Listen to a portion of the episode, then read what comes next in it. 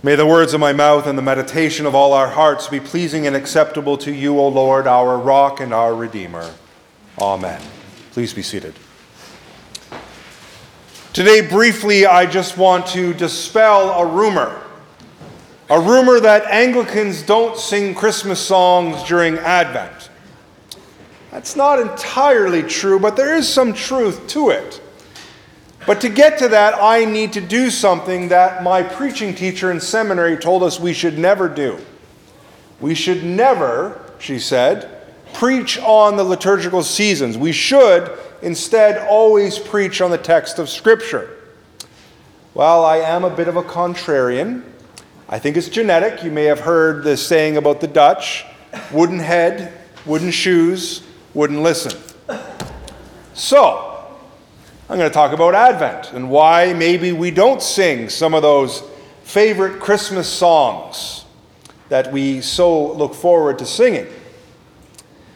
The reason is this is because our church gives us a calendar. A calendar, of course, is a way of ordering time, of understanding our place in time. Now, the worldly calendar would have it that on as early as November 12th, and I say this because this was in my own personal experience this year. On November 12th, I happened to be in a store. Do you hear what I hear? I'm listening to the sound coming out of the speakers, and I think, oh no, is it what I think it is? It is. A Christmas song, blaring to us the reminder of how many shopping days are left until Christmas. But the church orders time in a different way. It's not to say that we are opposed to the joy of the season, to the preparation of food and gifts and Christmas cards. Of course not. It's all part of that great celebration we have. But Advent is a season of reflection, of preparation. Not just in the preparation of the season, as I said, with the gifts and the cards and the Christmas turkey and the meals and the invitations and all that goes with it, but a season of preparation of our hearts, of our souls. You see, it's so very easy to get caught up in the worldly celebration of Christmas. And as I said, as Christians, we don't oppose those celebrations, but we do so with a mind of what we are preparing for. We are preparing for the arrival of God here among us.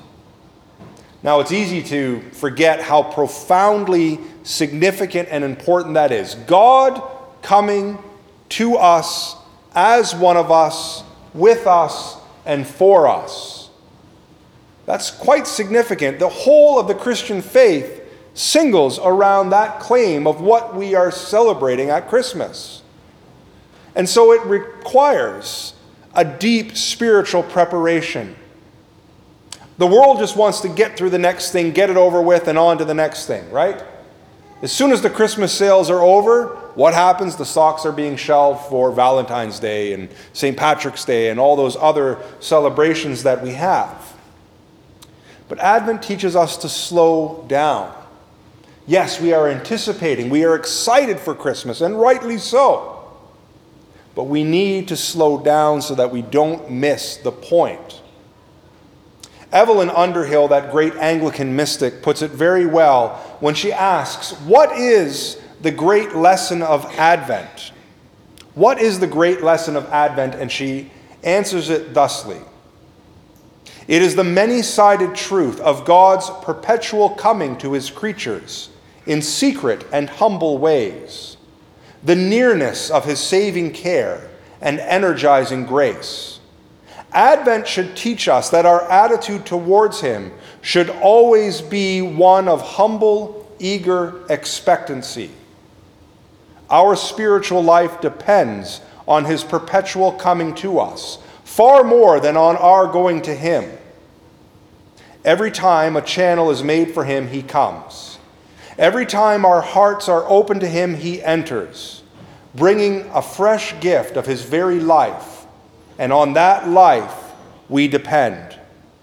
We should think of the whole power and splendor of God as always pressing in upon our small souls.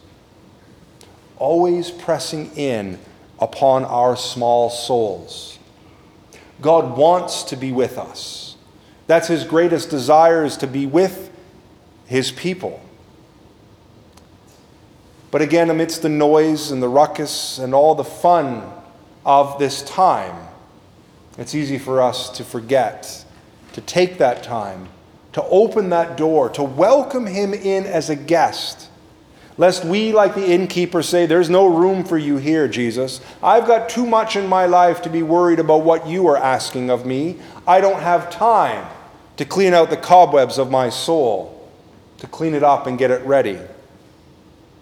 No, let us be like those shepherds who were eager to meet him, those wise men who came and out of their seeking of truth willingly went to the place where they would least expect to find a king.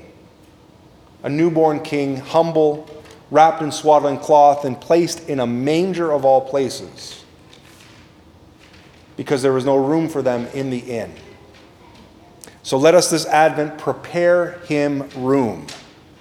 Let us welcome him as the honored guests, that as we meet with our friends and family, we know that he is there in us, among us, and that our celebrations are centered on him, the true reason for the season. Thanks be to God.